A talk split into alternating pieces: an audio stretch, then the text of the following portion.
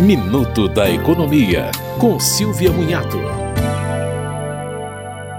A Agência Nacional de Energia Elétrica informou que a bandeira tarifária das contas de luz continuará verde em dezembro. Ela está verde desde abril de 2022. A bandeira verde significa que as condições de geração de energia pelas hidrelétricas estão favoráveis e não é necessário cobrança extra pelo acionamento de geração termoelétrica, mais cara. A bandeira amarela custa R$ 1,87 por cada 100 kWh e a vermelha tem dois níveis, dependendo dependendo da gravidade da situação, R$ 3,97 ou R$ 9,49. Apenas os consumidores não interligados ao Sistema Nacional estão livres da cobrança. Você ouviu Minuto da Economia, com Silvia Munhato.